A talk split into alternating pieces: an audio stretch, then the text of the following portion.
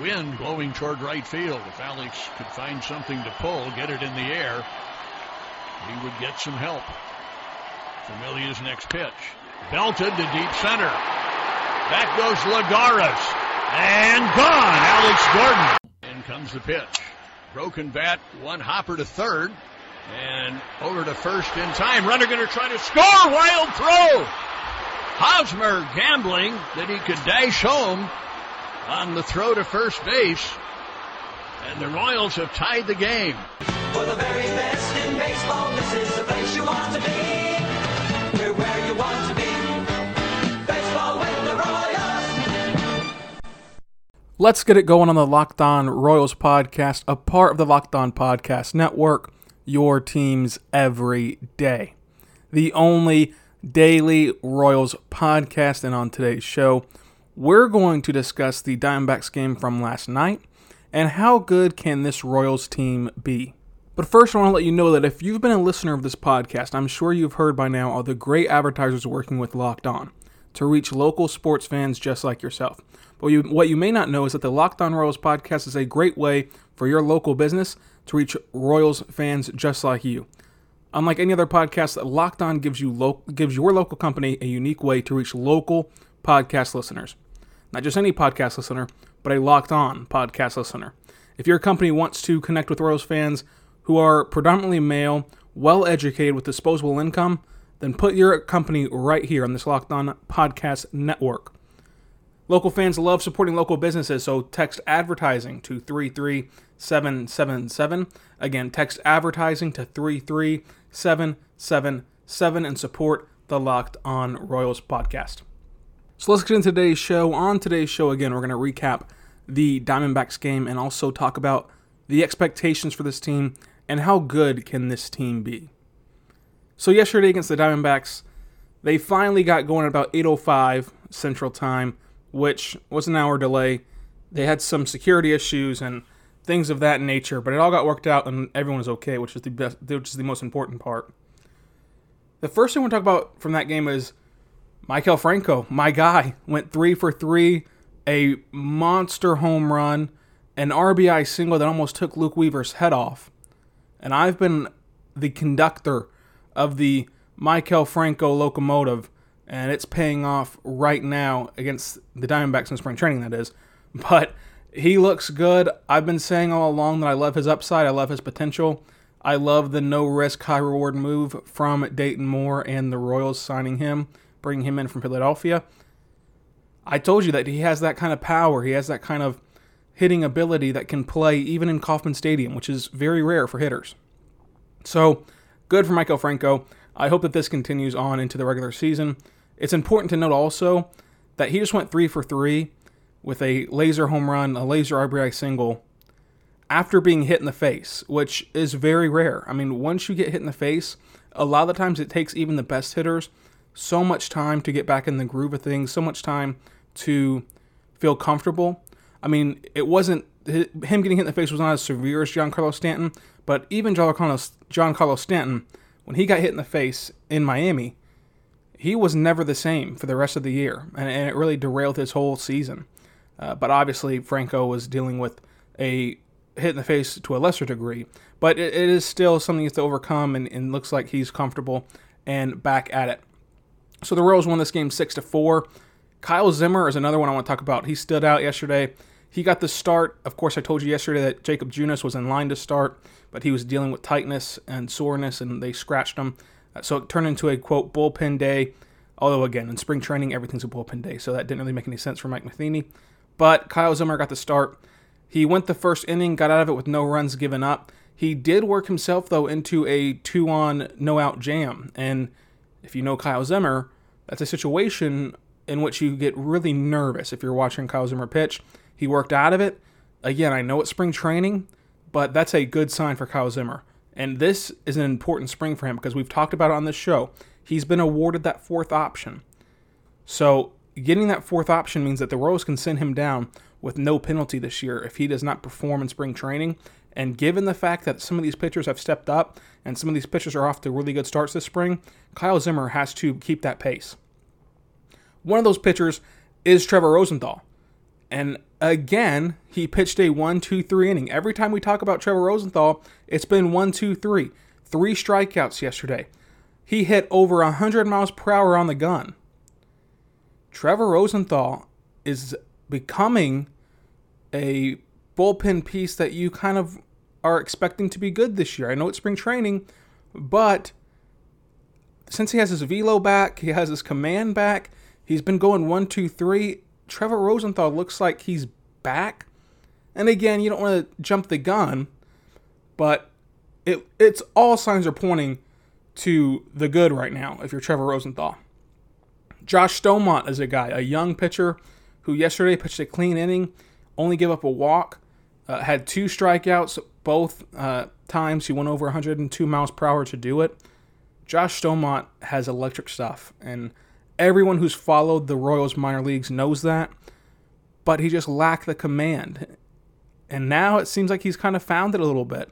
And I think that Josh Staumont is going to make this club out of spring training. And whenever you can have two guys out of your bullpen that can go over 100 miles per hour, if Rosenthal's velocity keeps up, I have no worries about Staumont's velocity. Uh, that, that's been his bread and butter. But if Rosenthal's velocity can keep up, I mean, that's a, that's a that's a dynamic pairing that we did not see coming. Two guys with 100 miles per hour out of the bullpen who have pitched very well this spring. Both these guys have pitched awesome. Greg Holland is someone else that you've monitored all spring long, of course, trying to make his redemption tour, his comeback tour, his reclamation project in Kansas City. Was once one of the top Royals closers in history. Ran into some injuries, regressed a little bit. He had a he's had a very good spring so far, but he had his first adversity yesterday against the Diamondbacks. He gave up a home run, a couple hits, but again, I've told you all along in spring training the stat lines don't matter that much. Getting to watch how he threw, he looked comfortable. He looked good. His stuff was fine. It was just unlucky, so to say. I mean, it, wasn't like he looked terrible. It wasn't like his stuff was off. I mean, he looked fine. So that's the encouraging sign that he looked comfortable and he looked okay. But of course, you never want to give up runs and home runs and whatnot. Ian Kennedy also struggled. I mean, he was terrible in that second inning, but it was his first time out. And with veterans, as I told you, a lot of the times they're not even trying to get outs. I mean, they're just trying to work on different pitches, work on different things, and see what works and what doesn't work. And obviously, whatever Ian Kennedy worked on yesterday did not work. But to know how how silly that veterans take, you know, veterans take spring training is that you know Trevor uh, Trevor Bauer, who don't even be started on Trevor Bauer you know, would flash what he was throwing the other day as a kind of a joke for the Astros because he doesn't care. I mean, he's going to make the team. He's just trying to dig at the Astros, who he for some reason hates, and I mean another reason, but nonetheless. So I mean, these these veterans don't care, and I'm sure Ian Kennedy was just working through something and, and trying to you know work on a new pitch or develop a new pitch or see what he can get away with. So I'm not too worried about Ian Kennedy. I'm not ready to you know, I'm not ready to panic about Ian Kennedy, any Ian Kennedy, so we'll see how that all goes. After the break, let's talk about this team overall and see how good they can be. So we're back here on the Locked On Royals podcast on the Locked On Podcast Network. I'm your host, Rylan Stiles. You can follow me on Twitter at Rylan underscore Stiles. That's at R Y L A N underscore S T I L E S. And let's talk about how good this Royals team can be the first thought that probably entered your mind in January, whenever we started this podcast, early January, I believe on, actually, I believe on December 31st, but when we started this podcast, was probably that this team's going to be a 100 loss. It's going to be a 100 loss ball club, and it'll be another tanking season. Hope for a good draft pick, and it's just a part of the rebuild. Now, it's still going to be a rebuild it's still not going to end in a ton of competitiveness. But I'm not ready to say this team is a 100 loss team right now. And I'll let you know why. So here's the players I know what I'm going to get, and it's going to be a positive. You know, Salvador Perez. I know what I'm going to get from Salvador Perez. Good glove behind the plate, good batting average, good guy at the plate. I mean, he's an all around good hitter. He'll have some highs and lows at the plate, but it'll all balance out to where at the end of the year, he's given you a solid, productive season. Alex Gordon, I know he'll probably give me a fast start at the plate. He'll slow down a ton at the back end of the plate. And then in the field, though, he's going to save me a ton of runs. Whit Merrifield is going to be one of the best hitters in all of baseball. Collect up there with the best hits, mean, with the most hits in all of baseball. He's done it two straight seasons. Can he do it for a third? That's a tough task, but he'll be right up there. Danny Duffy, I know he'll give me about a three ERA, maybe a little bit pushing four. You know, he's having a bad year, he'll push four. But ultimately, every fifth day, he'll go out there and they'll have a chance to win. Jorge Soler, I know he's going to give me a ton of home runs, a ton of power, a good slugging percentage, but he's going to struggle with strikeouts and whatnot. Tim Hill, I, I feel comfortable in that I'm going to get a solid setup man. I'm going to get a guy who can go out there and limit the damage, get the Royals out of situations. Ian Kennedy, I feel confident in him now as a, as a closer. I know that he just got roughed up yesterday, but again, I don't really care about spring training in the sense of veteran pitching. Uh, so he got out of it. Uh, I'm sure that that Ian Kennedy will be a solid closer. Now, will he be one of the best in baseball as he was last year? I don't know about that, but he'll be solid. He won't lose many games for the Royals. He'll win a, con- a ton. So, who has a ton of upside on the Royals? That's another category I have, and that's Nicky Lopez. I mean, Nicky Lopez looks like he's been training with Whit Merrifield because he has been. He's been tra- he's been on that Whit Merrifield diet. He's gotten jacked. He looks good physically. He's hitting the balls hard. I mean, it, it, he is impressive this spring, and he was once one of the highest rated prospects in the system. I still believe in him. Alberto Mondesi, if he can stay healthy, you believe in a ton a ton of his upside. But the question is, can he stay healthy? Hunter Dozier was an All Star last year. Can he duplicate that as he transitions into right field? And then you have Jakob Junis and Jorge Lopez, who are two guys that you think can add to your pitching staff and provide you a solid season. Now, they're not going to transcend your season, but a solid season. Stephen Woods Jr. has a ton of upside coming from A ball all the way up to the big leagues. He has a ton of potential, a ton of stuff at a young age. I like Woods Jr. as a front end of the bullpen kind of guy who you throw in there as a long reliever, maybe, or just whenever you need to get through that fifth inning or sixth inning early on. Uh, O'Hearn and McBroom have shown a ton of potential. That's Ryan O'Hearn and Ryan McBroom have shown a ton of potential this spring. I have upside in them that they can lock down first base and be productive. Now, again, it's not going to be transcendent, but it's going to be productive. And then you go to the young guys.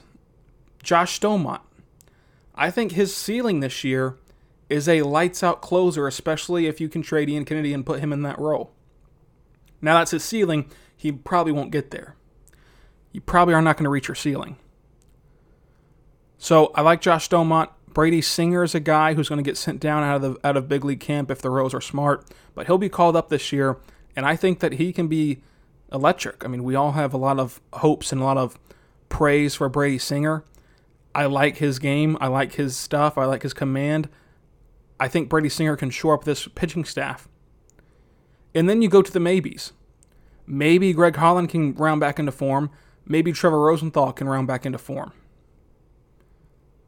If that happens, if they can just get three or four upside maybes to turn into very good players, they're not going to lose 100 games. And they're going to reach their ceiling. And again, I think that their ceiling, I think that their ceiling is last year's Texas Rangers.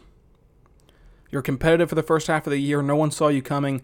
You're a game and a half out of the wild card spot. You're in the wild card spot, then you're out the wild card spot, then you're in the wild card spot. Then you've slipped all the way down to three games out of the wild card spot.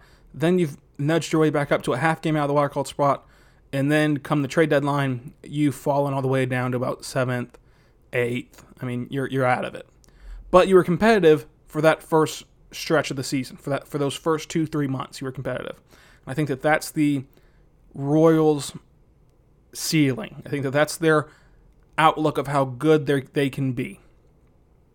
How bad can they be if all this goes wrong and Gordon gives you nothing in the first half of the year? Duffy's is pushing four or over four ERA, Soler can't duplicate his power. Perez isn't ready. Mondesi's hurt again. Nicky Lopez flops again. Rosenthal and Holland are, are duds. Singer struggles his first year as a big leaguer. Dozier regresses. If all that happens, then there'll be 100 lost teams. That's your floor. And they'll meet somewhere in the middle. They'll meet somewhere in the middle. We'll do, we'll do over unders and projections this season uh, on Friday. But I don't think that they're a 100 loss team anymore. After seeing this team in spring for a, over a week, I don't think that they're a 100 loss team. In January, I thought this team was going to be battling to not lose 100 games. I thought that that was going to be the goal, was to not lose 100 games. Now the goal, or the, the goal is still going to be bad. I mean, I mean, you're still going to be bad this year. That's what I'm trying to say. But I think that you're going to get over that mark of not losing 100 games this year with ease. Now, you might lose 90, you might lose 95, but you're not going to lose 100. I don't think this team is going to lose 100 games. And, and that's big for the Royals. That's, that's good improvement as they're starting to turn the corner on this rebuild. So I think that the ceiling, of course, again, for this rebuild is what the Rangers did last year. The floor is 100 losses, and they'll meet somewhere in the middle and lose about 90 games.